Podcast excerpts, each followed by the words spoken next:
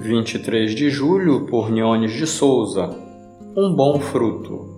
O homem bom tira coisas boas do bom tesouro que está no seu coração, e o homem mau tira coisas más do mal que está em seu coração, porque a sua boca fala do que está cheio o coração.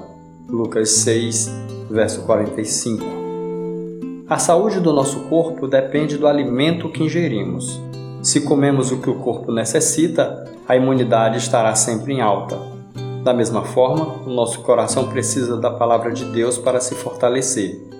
Quando as provações chegam, precisamos estar bem alimentados para não desfalecer na fé. A palavra de Deus é o alimento correto e necessário para o nosso espírito.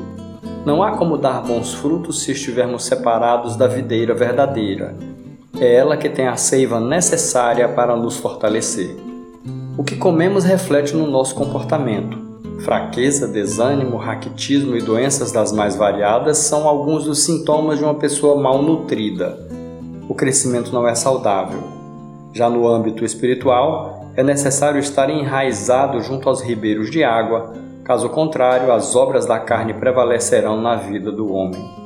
Se estamos plantados junto de águas correntes, podemos estar acamados, desnutridos, tristes, abandonados, sendo perseguidos, injustiçados, e ainda assim daremos bons frutos e tiraremos boas coisas do bom tesouro do nosso coração. É a presença de Deus em nós que faz toda a diferença.